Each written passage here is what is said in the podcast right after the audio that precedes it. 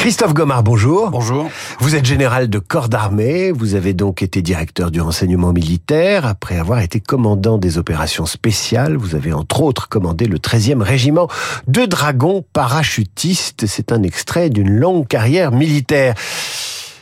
Général, l'armée israélienne a annoncé dans la nuit d'hier que la bande de Gaza était coupée en deux entre le nord et le sud. Qu'est-ce que ça veut dire et quel est le message adressé à ceux qui s'intéressent à ce conflit? Bien, en fait, l'armée israélienne avance de manière assez prudente. Euh, et de fait, elle a coupé en deux, elle a isolé la partie nord de la partie sud. D'abord parce qu'elle a proposé à la population palestinienne du Nord de rejoindre le Sud pour éviter de frapper la population civile, mais surtout c'est pour tenter d'enfermer les combattants du Hamas dans la ville même de Gaza, qui se situe dans la partie nord.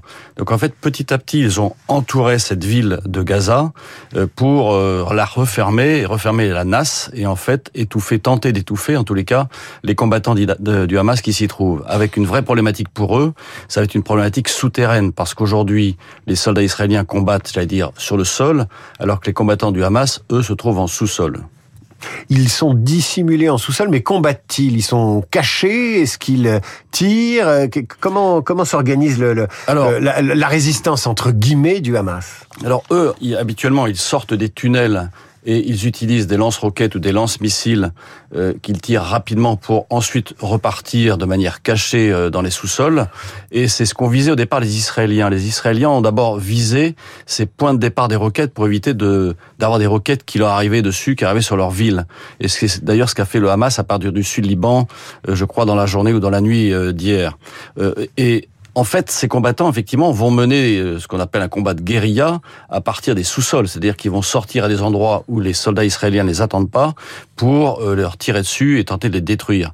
Vous avez une idée euh, de, de ce à quoi ressemblent ces sous-sols? Ça ressemble à des, à des tranchées de, de 14-18 C'est très aménagé On peut y vivre plusieurs semaines sans sortir? C'est très aménagé. C'est devenu très aménagé. Au départ, c'était des tunnels, je pense, dans lesquels on passait qu'un homme. Mais petit à petit, avec les années, avec l'argent donné par un certain nombre de de contributeurs, dont d'ailleurs l'Union européenne, en fait, ils ont renforcé ces tunnels et on y circule.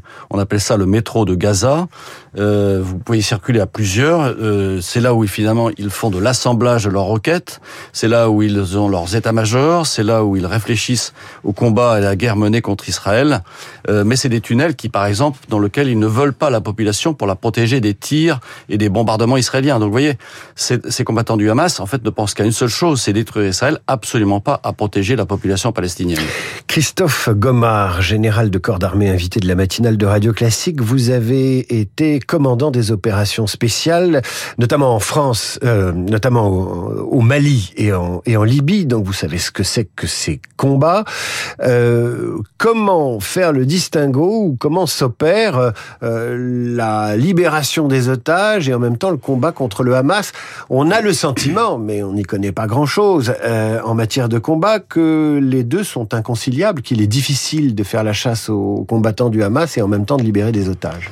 C'est vrai que c'est très difficile. Euh, c'est bien pour cela que l'armée israélienne avance de manière assez prudente, étape par étape. Ils ont d'abord cherché à, viser effectivement les, euh, les systèmes de lance-roquettes, tout en, en, menant des incursions avec la force spéciale pour tenter de préciser le renseignement, essayer de déterminer où se trouvaient les otages. Ils ont d'ailleurs trouvé une soldate israélienne, euh, un peu sans doute par hasard. Est-ce qu'ils l'avaient localisée avant? Je, je, ne le sais pas. Mais ce qui est certain, c'est qu'ils visent à la fois les chefs du Hamas, à la fois retrouver les otages et s'ils frappent sur des tunnels, c'est que euh, de mon point de vue, ils savent que les otages ne s'y trouvent pas. Alors est-ce que les otages sont tous au nord Gaza ou certains sont passés dans les tunnels du sud? Ça, je, je, ne le sais pas à cet instant, mais c'est vrai que les otages dans euh, l'acception israélienne, c'est extrêmement important. Souvenons-nous du soldat Gilad Shalit qui a été échangé quand même contre 1000 prisonniers palestiniens. Donc c'est pour vous dire le le poids, j'allais dire l'importance de, de ces otages, plus de 200, et c'est bien ce que dit d'ailleurs euh, Benjamin Netanyahu, c'est-à-dire qu'il n'y aura pas de cessez-le-feu tant que les otages ne seront pas tous libérés. Alors ces otages, si euh, jamais euh, Israël décidait de les échanger contre des prisonniers euh, issus du Hamas, pour beaucoup, euh, ça reviendrait à relâcher dans la nature des militants du Hamas.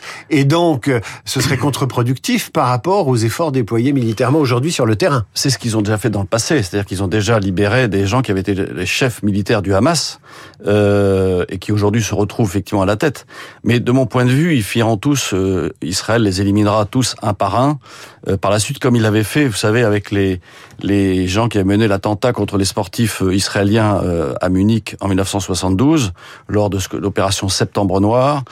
C'est ce qu'ils ont fait également avec les criminels nazis qui sont allés chercher jusqu'en Amérique latine. Donc en fait, on voit bien cette euh, volonté euh, israélienne d'éliminer et neutraliser tous les gens qui leur ont fait du mal et qui pourraient encore leur en faire.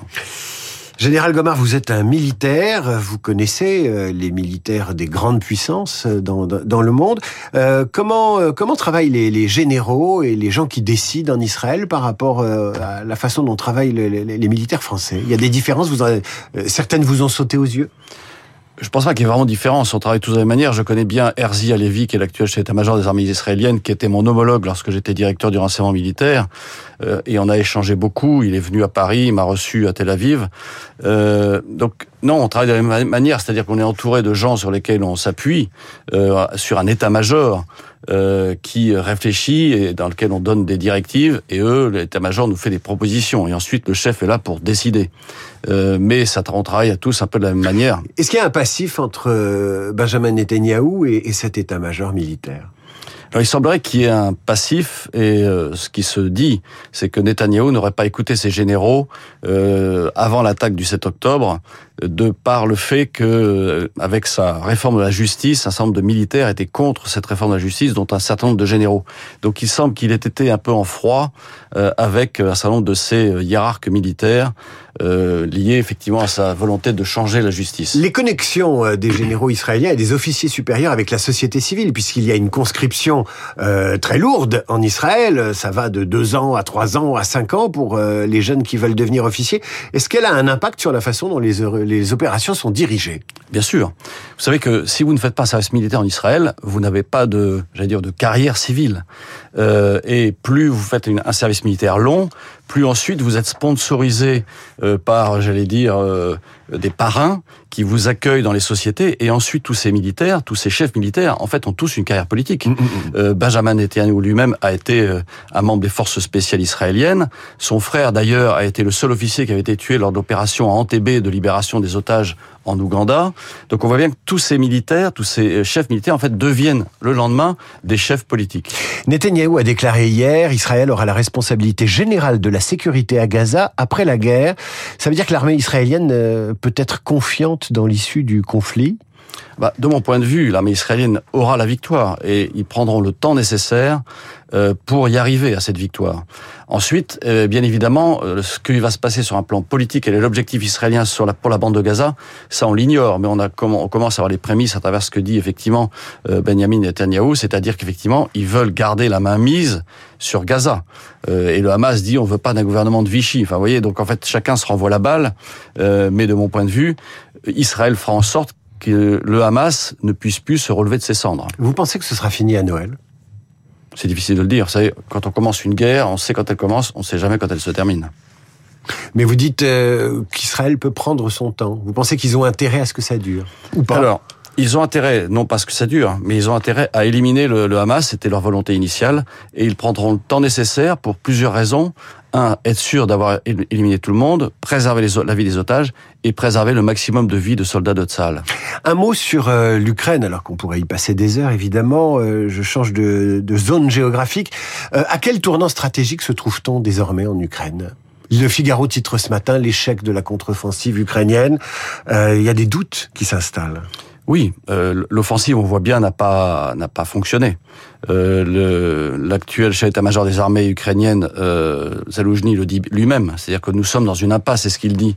Euh, depuis plusieurs mois, en fait, le front n'a pas réellement bougé. Les Russes ont tenté des, des, des, offensives localisées, les Ukrainiens ont tenté également. Ils ont perdu beaucoup de soldats. Les défenses russes euh, étaient très bien installées et très très fortes. Donc oui, personne ne bouge. La ligne de front est restée pratiquement stable depuis un an. Euh, L'hiver arrive. Euh, ça ne bougera pas beaucoup plus. Je ne vois pas de game changer, de changement radical dans la stratégie ou la tactique de l'un ou de l'autre. Euh, d'un côté, la Russie a une profondeur stratégique importante avec une capacité de production d'armement très puissante. L'Ukraine, elle, dépend beaucoup de l'Europe et des États-Unis. Euh, est-ce que ce soutien perdurera encore quand tout le monde a les yeux focalisés sur ce qui se passe en Israël, parce que ça aura des conséquences sur notre propre sol, avec des communautés juives importantes et des communautés musulmanes importantes. Donc, vous voyez, en fait, il y a un regard, le regard se détourne un peu de ce qui se passe en Ukraine. Euh, et est-ce que l'Europe et les États-Unis vont continuer de soutenir suffisamment l'Ukraine pour qu'elle résiste? Est-ce que l'Ukraine arrivera à reprendre des territoires aujourd'hui détenus par les Russes? Je n'en suis pas sûr du tout. Une dernière question très vite, mais essentielle et qui touche, euh, qui touche à l'intime presque. Euh, ces gens qui font la guerre en Ukraine et au Proche-Orient, ce sont des jeunes gens.